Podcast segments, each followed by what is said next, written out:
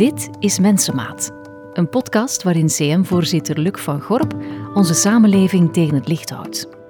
We zijn precies geobsedeerd door nieuw, maar we zouden veel meer moeten geobsedeerd zijn door opnieuw. Wat draait goed en wat kan beter? Wij moeten absoluut weg van dat perfectiemodel. In zeven gesprekken tekent hij samen met zijn gasten een nieuwe toekomst uit. Het moet op een andere manier kunnen, eh, die veel meer bijdraagt tot, de, tot de, de veerkracht van mensen. Een toekomst op maat van mensen. Mijn naam is Eva Droogmans. Fijn dat je luistert.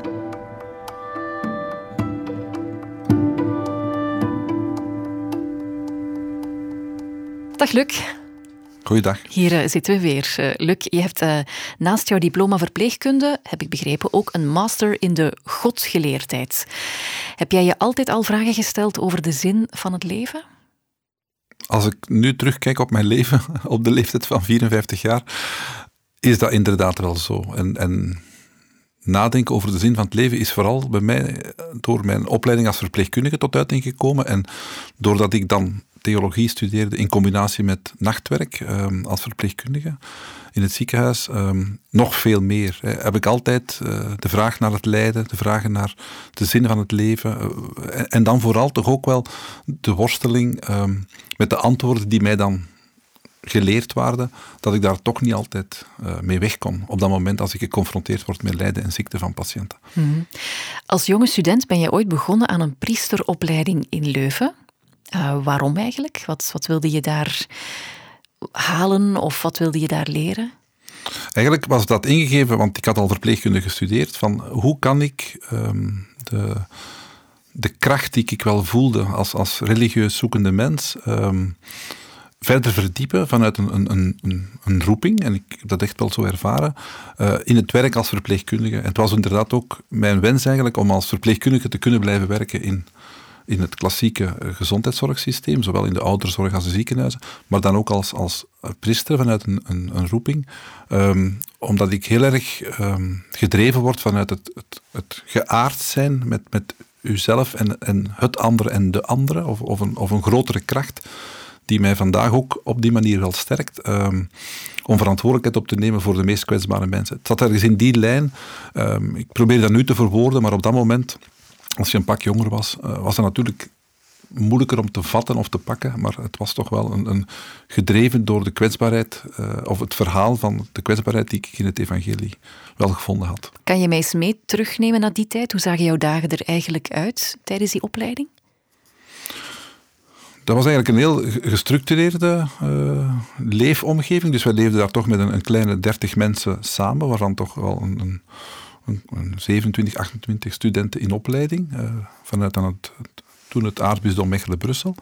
Um, dat was met een ochtendgebed, dan gingen wij naar de les, uh, dat ging vanaf waar dat je dan studeerde. Voor mij was het dan eerst een stuk filosofie en daarna dan theologie. Dan hadden wij in principe smiddags samen met de hele gemeenschap en directie en dan terug opnieuw studie, om ontspanning en dan um, avondeten en dan een eucharistieviering, uh, met dan ook een avondgebed, waar dat je dan eigenlijk het ritme van de de dag eigenlijk wel volgde. Maar wat, wat wel uh, in Leuven kenmerkt was, zoals het Johannes 23 seminarie, dat wij eigenlijk een heel vrij en open seminarie waren, gericht op, op de stad, op de studentenstad Leuven. Um, en ik weet nog dat ik dat zelfs kon en mocht combineren als vrijwilliger ambulancier, dan nog bij een, een ambulancedienst, waar ik ook dan zelfs seminaristen uh, meenam, en die dan, waar dan toch ook wel een wereld open ging, die dan toch wat verschilde met de klassieke uh, wereld um, waar dat we dan in verbleven. En ik heb altijd wel geapprecieerd de, de, de gestructureerde omgeving waar je zat, de, de, de intellectuele omgeving waar je zat, de grote vrijheid die je daar kreeg. Um, ik had al ervaring in Leuven, dus voor mij was Leuven geen nieuwe stad. Um, maar het is, en, en, de kans tot creativiteit, trouwens, het lag ook in een prachtige omgeving. Het lag trouwens naast het ziekenhuis, Gastensberg. Uh, het ligt daar trouwens nog. Met een ongelooflijke tuin uh, van verschillende hectare, uh, waar dat je kon in, in rondlopen. Dus ik heb daar op zich bijzonder goede herinneringen aan, omdat het mijn leven wel gestructureerd heeft. Ja. Maar je hebt die opleiding niet afgemaakt, hè? Ik vond wel het leven in, in het in de eenzaamheid wel erg groot, wetende ook, ik was toen wel jong, maar ik had toch wel het gevoel dat er precies na ons dan toch precies minder mensen uh, binnenkwamen als, als seminarist. En dan dacht ik mhm. wel vaak van, ben ik dan de laatste die hier het licht gaat moeten uitdoen? En dan ook wel wetende van, ehm, en dat was dan toch wel relationeel voor mij wel, wel zwaar, van, um, weet dat ook uw ouders ooit zullen ooit komen overlijden? Die, dat waren dan de enige mensen die je dan bij wijze van spreken kon knuffelen op een manier dat je dat uh, niet kon aangerekend worden. En ik had toch wel nood aan, aan contact, aan relatie. En ik heb dan uiteindelijk ook iemand leren kennen. En dan heb ik dan wel in, in in eer en geweten met de regels die gelden, uh, ook uiteindelijk beslist om dan de andere wegen te gaan. Ben dan wel, heb ik wel theologie afgewerkt. Uh, ben ik uiteindelijk ook afgestudeerd in, in de als theoloog. Ehm, en ben ik eigenlijk qua levenshouding of qua manier van zijn niet veranderd, in tegendeel. Dus ik, als, als, als ik mezelf nu beschrijf, ik, ik ervaar mezelf als, als eigenlijk wel diep religieus. Weliswaar niet als, als priester, maar binnen een relatiecontext met kinderen, met, met verantwoordelijkheden enzovoort. Mhm. Je schrijft in jouw boek, en ik citeer even, ik had het ook al maar moeilijker met de schijnheiligheid van de kerk. Kan je dat uitleggen? Eigenlijk is dat heel vreemd, maar ik heb uh, op het seminarie homoseksualiteit leren kennen. Niet als een, een, een, probleem, maar gewoon van, ik, ik dacht dat dat niet, niet kon bij, bij priesterstudenten. Um, en eigenlijk werd ons dan gezegd dat dat dan toch problematisch was, terwijl dat ik dan wel waar vreemd vond dat dan mensen uiteindelijk ook in, in die, in die um, wijding eigenlijk bevestigd werden als, als priester, met dan alle mogelijke gevolgen en zorgen van dien. Want en wat bedoel je met leren kennen? Je zag het ontstaan, die relaties tussen medestudenten. Ook uh, mensen die ook weggingen of het, of het, of het seminarie verlieten, maar ook een grote groep die dan wel bleef, hmm. uiteindelijk ook gewijd werd. En op zich absoluut geen probleem, maar ik vond dat wel raar, omdat eigenlijk ons werd verteld dat dat eigenlijk niet de bedoeling was. Hè. Ehm, het gaat echt over, al of niet homoseksueel, los van homoseksuele relaties. Ehm, ik denk als we het vertalen naar vandaag, uh, is er dan precies nog niet veel evolutie in, in gemaakt in de uitspraken die dan gebeuren op, op het hoogste niveau vanuit Rome. Ik zie dat absoluut niet als een probleem, maar dan moet je ook wel durven zeggen van voor mij is wie dat je ook bent als mens, of dat je nu hetero, homo of iets anders, hè, want er zijn mogelijke tussenvormen, ik zie het probleem niet. En ik denk dat vanuit een, liefhebbende God, letterlijk, dat hij iedereen graag uh, ziet, hoe dat die ook is en hoe dat hij zich ook gedraagt. Maar natuurlijk, als je als kerk, als instituut, want daar heb ik het dan wel wat moeilijk mee, um, daar dan wel regels op legt, ja, dan ben je niet authentiek in de boodschap die je wil vertellen. Dus ik begrijp het goed dat volgens jou de kerk ook toe is aan renovatie. Onze gast vandaag is iemand die de kerk van binnenuit kent en die zelf ook een voorbeeld is van groei en verandering.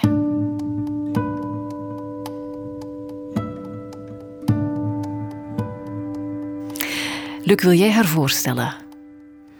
Ja, ik heb uh, eigenlijk voor um, heel het verhaal rond kerk uh, zuster Jean Vos uitgenodigd. Um, natuurlijk heb ik dat niet zonder reden gedaan. Ik vind het een, een innemend iemand die, die een, zo een, een groot verhaal in zijn kleinheid heeft geschreven. Niet binnen de Belgische context, maar binnen een, internationale context. En dan vooral dan in India, waar dat ze het opgenomen heeft voor de meest kwetsbare vrouwen, uh, die, die uiteindelijk gebruikt, misbruikt um, enzovoort.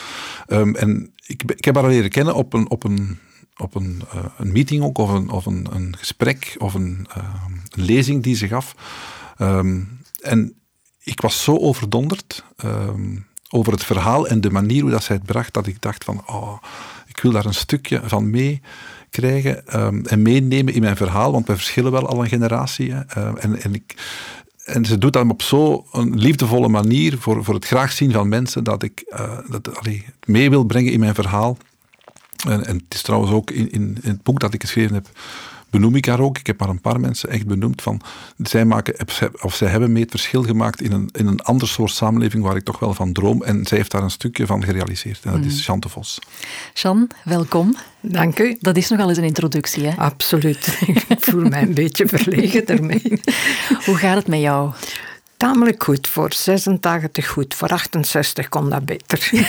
Hoe heb jij het voorbije coronajaar beleefd? Wel, ik moet zeggen, een heel wenning. Zo afgesloten zijn uh, aan mensen die kunnen zeggen, je bent welkom. Uh, altijd uitstellen en nog verder uitstellen. Maar uiteindelijk ook genoten van die uh, een beetje afgesloten zijn om het contact met India zeer levend te hebben. Ik kan me inbeelden dat jouw jaren in India jou als mens grondig hebben veranderd, maar ook als gelovige. Laten we even beginnen bij het begin. Je was 23 toen je intrad als zuster. Dat is juist. Wist jij al snel dat jouw pad jou richting India zou brengen? Ja, ja, dat was een duidelijke keuze. Ook de keuze van de congregatie was zeker zijn dat ik zou mogen, dat de kans er was dat ik zou mogen naar India gaan. En dat was de jacht, dat was uh, de Zusters van Armen, dat waren enkele congregaties. En het is eigenlijk vanuit het missie zoeken in India dat ik de jacht gekozen heb. Hoe heeft jouw ervaring in, in India jouw eigen geloof beïnvloed? Of misschien zelfs veranderd op die 50 jaar dat je daar geweest bent? Ik moet zeggen, heel sterk. Ik ben vertrokken met wij brengen de blijde boodschap. En na heel korte tijd zegde ik ontdek hier de blijde boodschap. Als je zegt de solidariteit onder de armen, dan zegt je hier leeft dat. De houding met uh, de huisarbeidsters heeft mij eigenlijk geëvangeliseerd, ik niet hen. En dat gaat rond kleine dingen zo. Ik weet nog, in het begin van de beweging, die vrouwen, die vertelden uit de manier waarop dat zij uitgebuit werden, maar ook de manier waarop dat die kinderen van die uitbuiter zo graag zagen als hun eigen kinderen. Dat ik zei, maar ik zou, dat toch, zou die dat toch wel te koop zetten.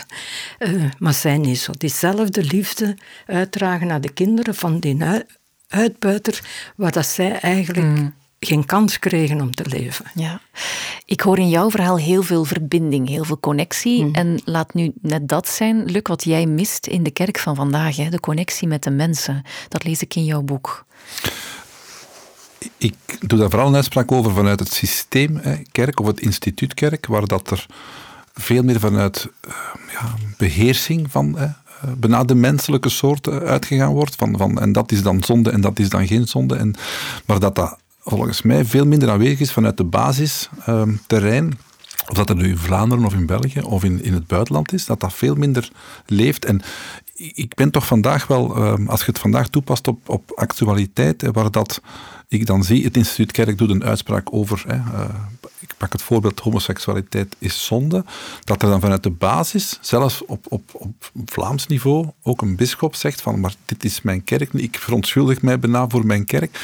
Het lijkt wel dat er geen connectie meer is tussen enerzijds, ik noem het dan religieus, eh, religieus leven dat volgens mij geen eigendom is van een, instituut, dat is volgens mij iets wat diep menselijk, waar dat we zelf eigenaar van zijn. Um, en dat, dat de kerk zich daar op een andere manier moet toe verhouden. Ik heb soms het gevoel dat ze vanuit een soort krampachtigheid, zeker in het Westen denk ik, uh, proberen houvast te krijgen, terwijl dat ze daardoor heel erg veel draagvlak verloren zijn en nog meer verliezen. Terwijl ik vind dat het verhaal, eh, ook wat, nu, nu vertelt, van, van onderuit, dat je daar veel zou moeten op kunnen inpluggen, al of niet, want ik ben niet op zich tegen een systeem van hier gebeuren goede zaken. Hoe kunnen we daar ons de verbinding eh, mee maken om, om dingen eh, anders te doen en vertrekken vanuit een, een verbinding tussen mensen en niet vanuit een beheersingsmodel van wij weten wat de waarheid is en we doen daar dan ook uitspraken over. En eigenlijk beslissen over het leven van mensen vandaag hè, en uitspraken doen over iets waar je volgens mij best geen uitspraken over doet. Jean, hoe komt zo'n uitspraak bij jou over? Ik moet eerlijk zeggen, ik leef al jaren in dat spanningsveld zo tussen de institutionele kerk met regels en tradities en gewoontes en wat dat er leeft aan de basis. Er is absoluut nood aan verandering, maar ik zie ook die, die verandering gebeuren. Gelijk nu bijvoorbeeld Bisschop Bonny met die uitspraak voor homoseksualiteit en, en verontschuldiging vragen in de kerk en gesteund door de Belgische kerk. Er is nog niemand die er officieel tegenin gegaan is. Dat vind ik al een stap verder. Ik zie dat ook met vrouwen. Onze paus wil vrouwen meer betrekken. Er wordt nog niet gesproken over wijding. Die wijding, dat moet ik zeggen, hou ik mij ook niet mee bezig.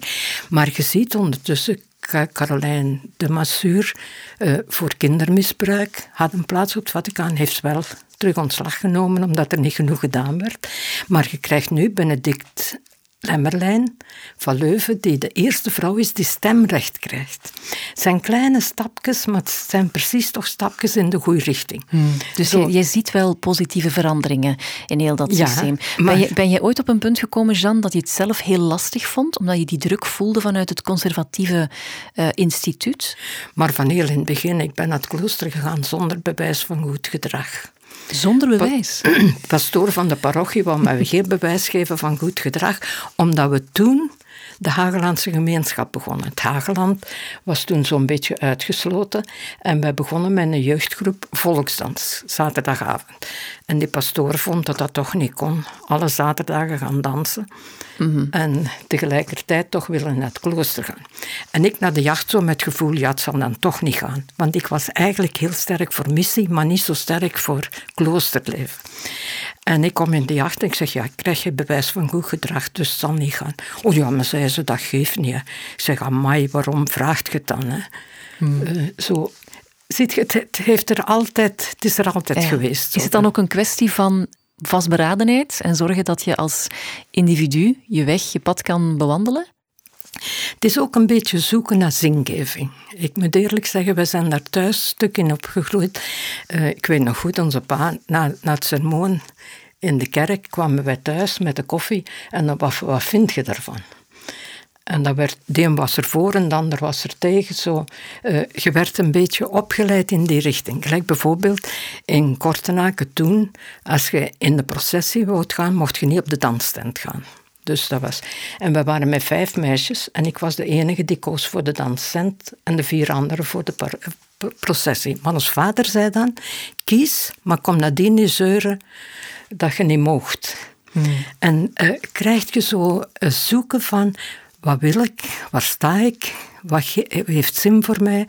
En ik, zelfs in het kiezen van een congregatie was dat voor mij belangrijk, zo, het, zinvolle. Het is eigenlijk een proces dat, dat voortloopt. Het gebeurt niet van vandaag tot morgen. Nee. Nu lukte de kerk, hoe overheersend ze vroeger ook is geweest, ze gaf wel structuur uh, aan het leven. Hè. Je wist wat kon, wat niet kon, waar de grens lag. Dat maakte het leven voorspelbaar, maar ook veilig en duidelijk. Dat zijn we onderweg wel een beetje kwijtgeraakt. Hè. Dat zeg je ook in je boek. Dat is ook mijn eigen worsteling. Hè, van, van het leven was zeer duidelijk. Het werd eigenlijk voor u geschreven en je moest gewoon in de pas proberen te lopen met dan al of niet een kleurtje verschil dat je kon maken dat is vandaag inderdaad volledig weggevallen. En als het gaat over het, het, component zingeving, die dan toch het monopolie was van het instituut Kerk, ligt dat vandaag in een ongelooflijk vacuüm. En, en eigenlijk is dat heel vreemd dat er zich weinig eigenaars hè, aanbieden om te zeggen, maar zingeving vinden wij toch wel heel belang, belangrijk. En zeker vanuit een brede visie op gezondheid, waar dat zingeving voor ons een heel bepalend element is. De zingeving bepaalt eigenlijk omdat je ook fysiek of lijfelijk u goed voelt. En ik heb zo het gevoel dat we vandaag in een situatie beland zijn, omdat we afscheid hebben genomen van dat klassieke instituut kerk, hè, is het dan toch voor, voor Vlaanderen, dat we tegelijkertijd ook het spreken over zingeving en religie een stukje eh, verloren zijn geraakt. Dat we de woorden, hè, zoals Jean, die zo gemakkelijk spreekt, dat we die wat kwijt zijn en dat we echt op zoek zijn naar verhalenvertellers die van, van onderuit, vanuit de, dingen, de verbindingen die we zien ontstaan tussen mensen, of dat in de zorg is of thuis, bij, een gezin, dat we terug dat moeten proberen te beschrijven en daardoor een stuk terug structuren te geven aan, aan dit volgens mij funderend aspect van mens zijn. En ik, ik voel toch ook wel, uh, ik heb dat jaren gehad met mijn contact met studenten ook van, en ook vandaag zelfs binnen de omgeving waar ik werk, als je, als je de diepte ingaat rond, rond het aspect waar dat we nu over spreken, dat mensen altijd luisteren, en niet vanuit een beleefdheid, hè, maar van zinzoekers. Allemaal mensen zijn eigenlijk, mensen is per definitie zinzoeker, Ehm, en dat, je, dat we niet beschaamd moeten zijn om daarover te vertellen. En dat is, maakt het soms zo moeilijk in het, het spreken vandaag daarover, dat de kerk als instituut zich een beetje eh, onmogelijk heeft gemaakt vaak. Dat misschien ook niet wil. Het is een gevolg van ook een eigen geschiedenis. En dat we daardoor eigenlijk precies met eh, de kind in het badwater, alles gaan we dan maar deleten. Mhm. Terwijl ik denk dat, en daar ben ik ook wel een, een stuk uh, duidelijk in, ik denk dat we het, het, bestaande systeem tot op de grond zullen moeten afbreken, om het dan terug op te bouwen. En waarom ben ik daarin hoopvol? Omdat dat volgens mij iets zo funderend mens zijn is, dat we dat gaan doen. En Jan verwijst er ook naar van meespelen dan in een spel van, van een structuur die eigenlijk niet goed zit. Dat is misschien juist het verkeerde signaal. Dus ik denk dat er, dat er daar ook een, een radicale hervorming noodzakelijk is. En opnieuw, door de coronacrisis, komen we tot de vaststelling dat zingeving hmm. verdomme heel belangrijk is voor mensen. Je haalt dat een aantal keer aan in jouw boek, dat wij als mensen nood hebben aan verbinding en dat we die eigenlijk niet meer vinden in de grote instituten van, van vroeger. Maar als ik dan zie en hoor hoe wij met elkaar omgaan, bijvoorbeeld op, op social media, hoe wij tot op het tandvlees discussiëren met elkaar, uh, elkaar met de grond gelijk maken, dan vraag ik mij af, zoeken wij inderdaad allemaal verbinding? Wat, wat is er eigenlijk aan de hand? Ik denk dat het fundamenteel is dat mensen uh, nood hebben aan verbinding. Maar verbinding uh, is volgens mij niet via de selfie die je neemt hè, van, van jezelf voor iemand anders. Um, want dan vraag je aandacht voor uw buitenkant. Ik denk dat de verbinding vooral aan de binnenkant zit. En dat de binnenkant, dat we daar een, een taal missen om daarover te spreken. Namelijk van, hoe voel ik mij? Um, en dan is het bij wijze van spreken hè, in het gesprek dat je hebt goed of niet goed. Maar er zijn zoveel nuances in het al of niet goed of niet goed zijn dat we zelfs daar de woorden niet meer voor kennen om dat dan een stuk handen en voeten te geven. En ik, ik, ik merk dat vandaag, juist door de, de, de aandacht voor uw buitenkant, en vooral uw buitenkant, die volgens mij niet de realiteit is van, van uw binnenkant. En er zijn hele vele voorbeelden van mensen die, die dat ook um, allee, aangeven. Ik, herinner me nog altijd, wat mij sterk bijgebleven is, omdat ze in mijn omgeving ook woonde als ik kind was, dus um, de zangeres Jasmin die daar zelfs over zingt. Dus die daar, als je dat nu achteraf is, dat allemaal gemakkelijk om te begrijpen. Die zich eigenlijk niet zo oké voelt en dan eh, zelf eh, moord pleegt. En dan iedereen, eh, zelfs de naastomgeving, bijna verschiet van hoe is dat nu mogelijk? Terwijl dat, dat hij al heel veel signalen heeft gegeven van het, het kan anders. Dus ik denk dat het fundamenteel zo is dat mensen nood hebben aan verbinding, op welk niveau dan ook, maar eigenlijk verbinding van zie mij graag. Maar graag zie niet als een object, maar als een een subject van, mm. van eh, zie mijn gezicht, of zoals bij Levinas eh, een stuk leeft, van kijk mij aan. En ik geef toe dat ik dat het meest heb geleerd in, in mijn zorg voor meest kwetsbare patiënten in een ziekenhuis. Jean, kan volgens jou het geloof voor die verbinding zorgen?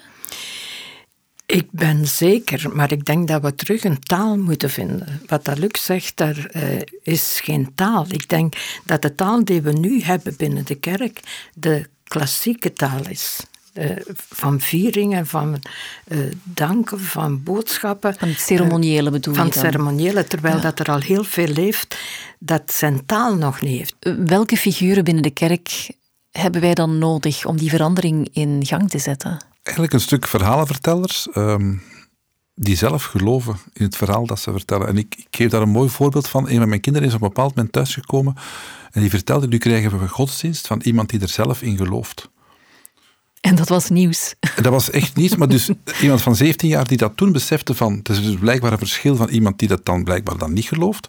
En dan vroeg ik, maar wat is het dan voor een raar iemand hè, die, dat dan blijkbaar bij u losmaakte? En dat was inderdaad een, een, een Norbertijn van de abdij van, op dat moment van Averbode.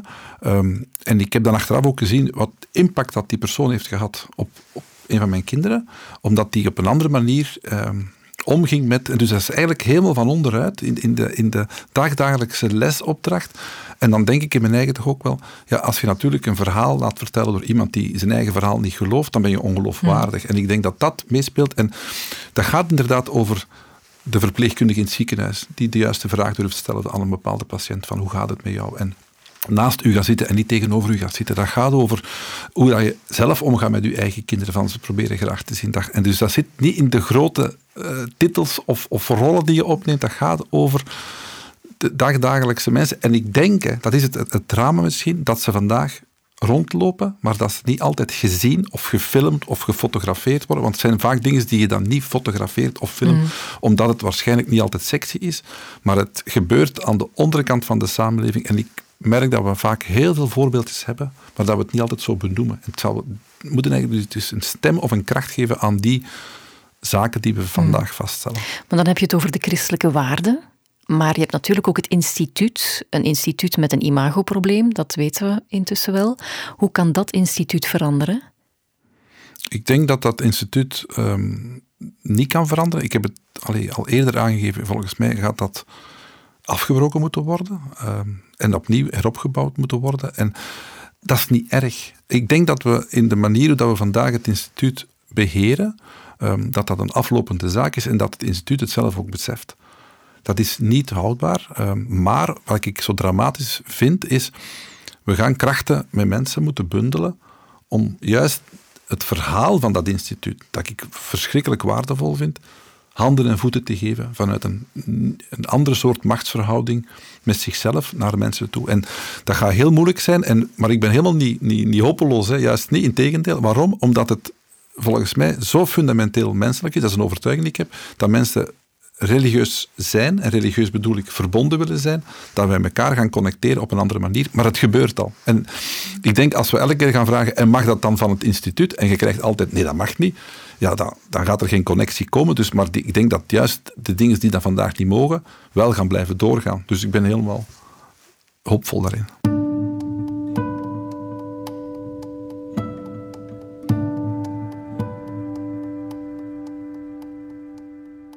Welke plaats neemt geloof vandaag in jouw leven, Luc? Zonder dat altijd bewust te benoemen, heel veel. Dus van, van, ehm, als, als zuster Jean verwijst van wat is bidden, eh, ik, ik merk dat ik eigenlijk veel bid op, op mijn manier. Ehm, en dat is echt wel heel bewust ook. Dat is niet van onbewust.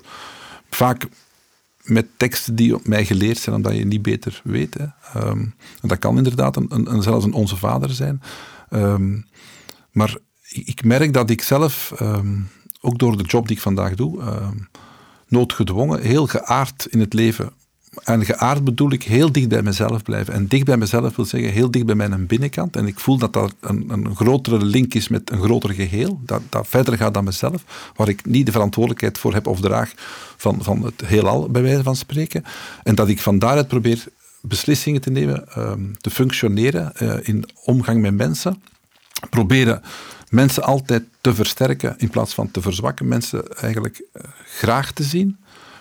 Weliswaar beperkt, want ik ben zelf inderdaad uh, even imperfect als elk andere mens uh, op deze wereldbol.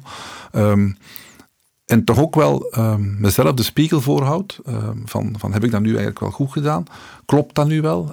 en dan zitten natuurlijk een aantal heel belangrijke waarden in de, van het respecteren van andere mensen. En ik merk dat als ik daar niet op geallieerd ben, van ik ben niet respectvol geweest, dat ik daar zelf heel veel last van heb. En dat ik zo'n een, een, een, referentiekader heb van dit is niet oké, ik ga mij verontschuldigen of ik moet mij anders gedragen. En um, ik, ik, moet met scha en schande vaststellen dat ik eigenlijk een diep religieus mens ben.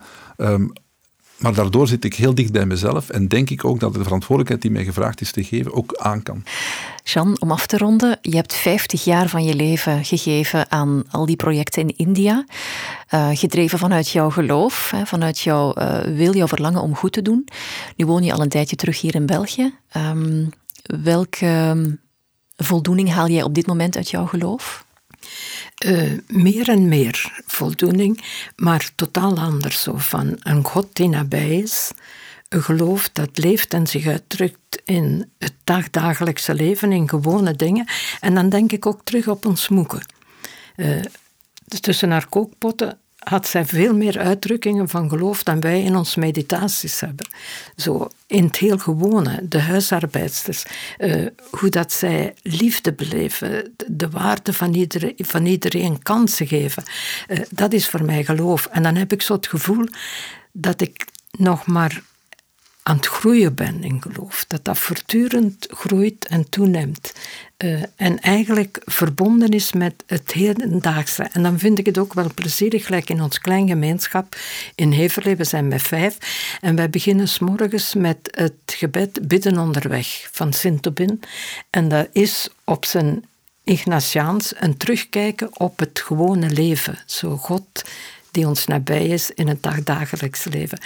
En ik moet zeggen, ik vind geloof sterker vandaag, maar totaal anders dan mijn catechismus van vroeger. Het kan anders en dat heeft India mij wel heel sterk geleerd. En ik onthoud ook uit ons gesprek, er is ruimte voor een vernieuwde kerk. Jean de Vos, heel erg bedankt om hier te zijn. Vandaag alle geluk met wat nog komt.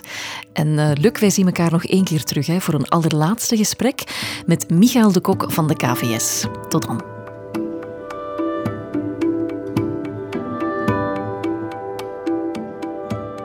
Deze podcast kwam tot stand in samenwerking met CM en uitgeverij Pelkmans.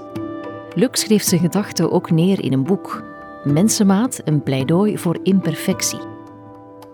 Meer info vind je op cm.be-mensenmaat en peltmans.be.